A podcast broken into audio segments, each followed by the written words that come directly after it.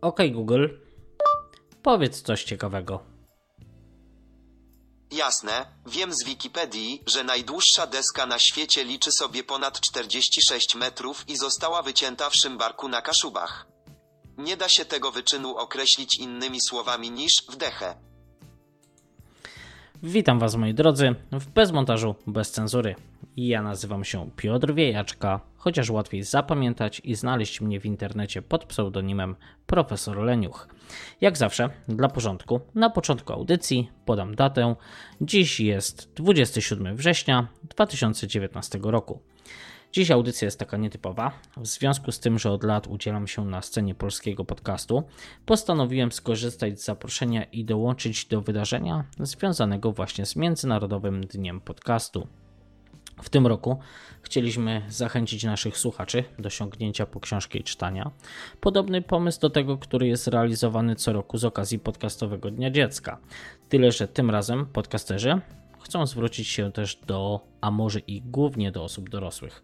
Plan jest prosty: wybieramy fragment książki czy wiersza i nagrywamy go jako podcast. Ja skontaktowałem się z wydawnictwem Filia i zapytałem o to, czy mógłbym skorzystać z fragmentu książki autorstwa Remigiusza Mroza pod tytułem Ekspozycja. Na szczęście udało się i mogę dla Was przeczytać całkiem sporo, zdecydowanie więcej niż bym sobie wymarzył. Tak więc, zanim zacznę, Dziękuję bardzo wydawnictwu Filia, szczególnie tutaj bardzo miłej i pomocnej pani Olce za szybkie i bezproblemowe załatwienie mojego zgłoszenia. No i dziękuję też Remigiuszowi Mrozowi, świetnemu polskiemu pisarzowi, z którego książkami bawię się doskonale. I na szczęście jest ich jeszcze troszeczkę przede mną, a i sam Remigiusz Mroz ciągle dokłada nowe cegiełki swojej twórczości, robiąc to naprawdę, naprawdę fenomenalnie. A teraz zapraszam Was na fragment książki.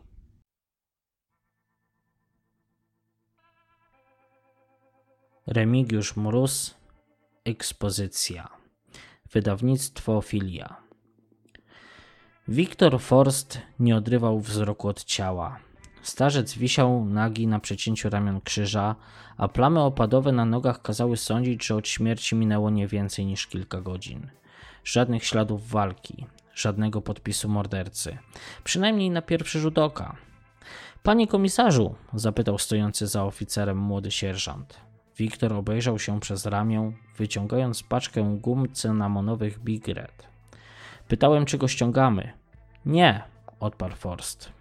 Technicy kryminalistyczni krzątali się na Giewoncie od godziny i zdążyli już zrobić swoje.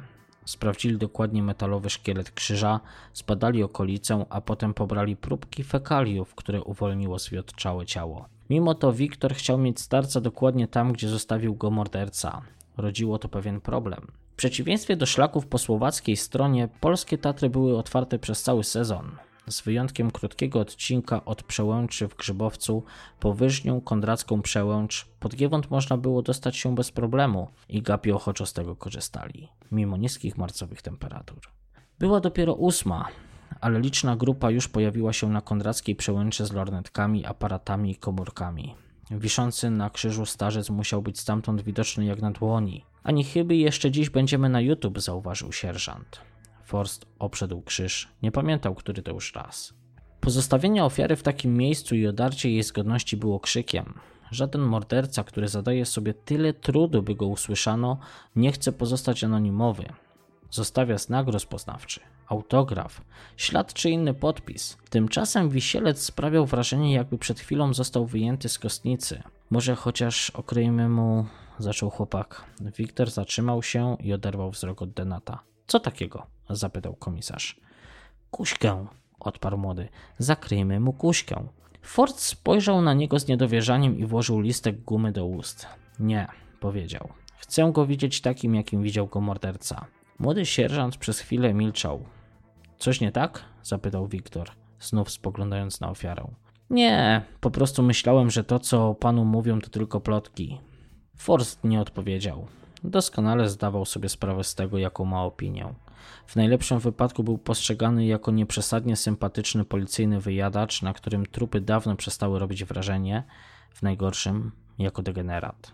Niespecjalnie szło mu budowanie własnej marki wśród kolegów po fachu, a czerwono-czarne flanelowe koszule w kratę i wytarte dżinsy, które stanowiły jego osobisty odpowiednik munduru, z pewnością w tym nie pomagały.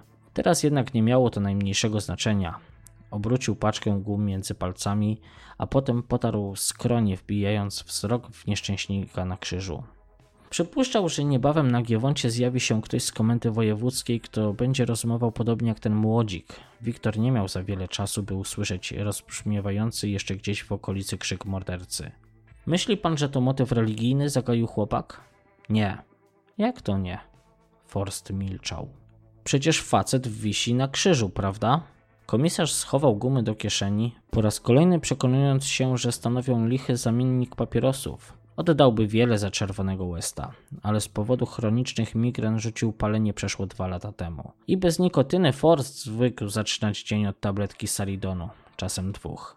Dzisiaj jednak wyszedł z mieszkania w pośpiechu i zapomniał o środkach przeciwbólowych. Jego ojciec mawiał, że migrena jest jak piła łańcuchowa, która rżnie człowiekowi mózg tuż za oczami. Forst rzadko się z nim zgadzał, ale w tym przypadku musiał przyznać mu rację. Bywały dni, kiedy czuł, jakby skład towarowy przewalał się po kościach jego czaszki niczym po torach. W takich chwilach gotów był urwać sobie głowę, byleby ból wreszcie zniknął. Nie jest pan przesadnie rozmowny, zauważył sierżant. Wiktor powiódł wzrokiem wzdłuż napiętej grubej liny, na której wisiał starzec. Wiązanie było ósemką, węzłem doskonale znanym każdemu, kto kiedykolwiek uprawiał wspinaczkę. Na końcu zabójca zawiązał podwójną pętlę. Nie było to specjalnie znaczącą poszlaką. Nawet bez ósemki Forst mógł stwierdzić, że ma do czynienia z człowiekiem, który wie jak poruszać się po górach. Nikt inny nie zdołałby w środku nocy zawlec ofiary na szczyt o wysokości niemal 1900 metrów. Krzyż i trup równa się motyw religijny, zawyrokował pod nosem młody. Wiktor obrócił się do niego, po czym przesunął gumę językiem pod policzek. Sierżancie, podjął. Tak, panie komisarzu.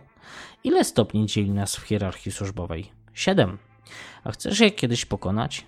Tak jest. W takim razie nie zawracaj dupy ludziom, którzy już to zrobili. Ale Forst pokręcił głową, więc chłopak urwał. Gdybyśmy mieli tu motyw religijny, morderca zostawiłby po sobie znacznie więcej niż samo ciało. Tacy ludzie lubują się w symbolach, powiedział Wiktor i wskazał na nienaturalnie wydęty brzuch ofiary. Tutaj zostawiłby chrześcijański ichtys, pentagram, gwiazdę Dawida czy półksiężyc. Tymczasem ciało jest czyste. Nie powiedziałbym, że jest czyste, ale. Pozbawione symboliki, uciął Forst. Symboliką jest sam krzyż. Nie, odbąknął komisarz i westchnął. Większość gołowąsów dałaby już dawno spokój i zdała się na doświadczenie wyższego stopniem oficera. Ten jednak okazał się upierdliwy. Krzyż na Giewoncie był symbolem chrześcijańskim tylko przez pierwsze kilkadziesiąt lat, ciągnął Wiktor. W PRL-u stracił taki charakter i stał się wizytówką Tatr. Tak samo jak słowacki krzyż na krywaniu. A bardziej nieprzychylni twierdzą, że to tylko dwa duże pieprzone ściągacze piorunów. Oczywiście, tylko że skoro to ustaliliśmy, Wpadł mu w słowo Forst. Leć na Kondracką i powiedz temu, kto tam dowodzi, żeby poszerzył zamkniętą strefę. Chyba podinspektor jest już na miejscu, więc tym bardziej się pośpiesz. Chłopak skinął głową i się obrócił. Niech odsunie tych ludzi jeszcze trochę w kierunku czerwonych wierchów, dodał komisarz. Żaden sum nie może tu sięgać. Tak jest. Wiktor krytycznie przyglądał się chłopakowi, gdy schodził po łańcuchach. Najwyraźniej nieczęsto bywał na takiej wysokości, czemu zresztą trudno było się dziwić. Jeśli tacy jak on w ogóle pojawiali się w górach, to tylko podczas ferii zimowych patrolując na autostrady. Komisarz odprowadził go wzrokiem, a potem znów skupił się na denacie. Zastanawiał się, jak ktokolwiek mógł wtaszczyć ofiarę na szczyt, nie zostawiając żadnych śladów na ciele nieszczęśnika. O tropie na śniegu nie mogło być mowy. Zima w tym roku była łagodna, w szczególności marzec. Od jakiegoś czasu nie padało i szlak na Giewont był przetarty setkami butów. Forst jeszcze raz obszedł 15-metrowy krzyż, ale i tym razem nie dostrzegł niczego, co mogłoby mu pomóc. Żadnych śladów po uprzęży, żadnych dowodów świadczących o tym, że ten facet został tu wciągnięty po kamiennym zboczu. Powinien mieć choćby otarcia, a jednak sprawiał wrażenie, jakby sam wszedł na szczyt, a potem rozebrał się, wspiął na krzyż i powiesił. Ale gdzieś musiał być autograf, ślad mordercy i dedykacja dla tego, kto ruszy jego tropem.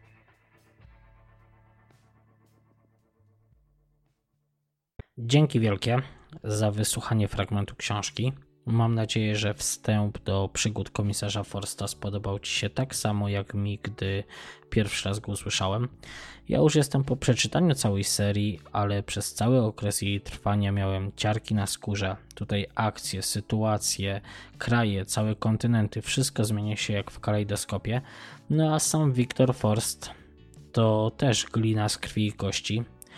Jak to dane mi było przeczytać w internecie, Gdyby go wysłać do diabła, to by poszedł i wrócił z pamiątkami. Ja lepiej bym tego nie ujął. Tak samo jak na naszej telegramowej grupie bez montażu, bez cenzury, do której zapraszam. Link znajdziesz na stronie wiejaczka.com. Tak samo i tu w podcaście zachęcam do sięgnięcia po książki Remigiusza Mroza, a najpiękniejsze w nich jest to, że one się wzajemnie przenikają, całe serie mają jakieś powiązania, ale ci ja już nic nie mówię, przekonaj się osobiście. I jak zawsze, na koniec zapraszam Was do wejścia na stronę siepomaga.pl i wsparcia którejś ze zbiorek ratujących zdrowie, a często też i życie dzieciaków i osób dorosłych. Jeśli podoba Ci się bez montażu, bez cenzury i chcesz, by pojawiało się regularnie, możesz mnie zmotywować stawiając mi kubek pysznej, gorącej kawy. Link zawsze znajdziesz w notatkach dołączonych pod audycją lub na mojej prywatnej stronie internetowej pod adresem wiejaczka.com.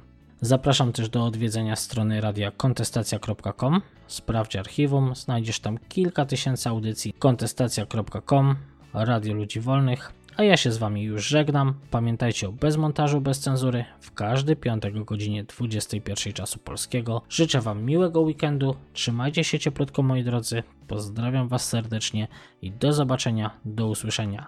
Hej hej.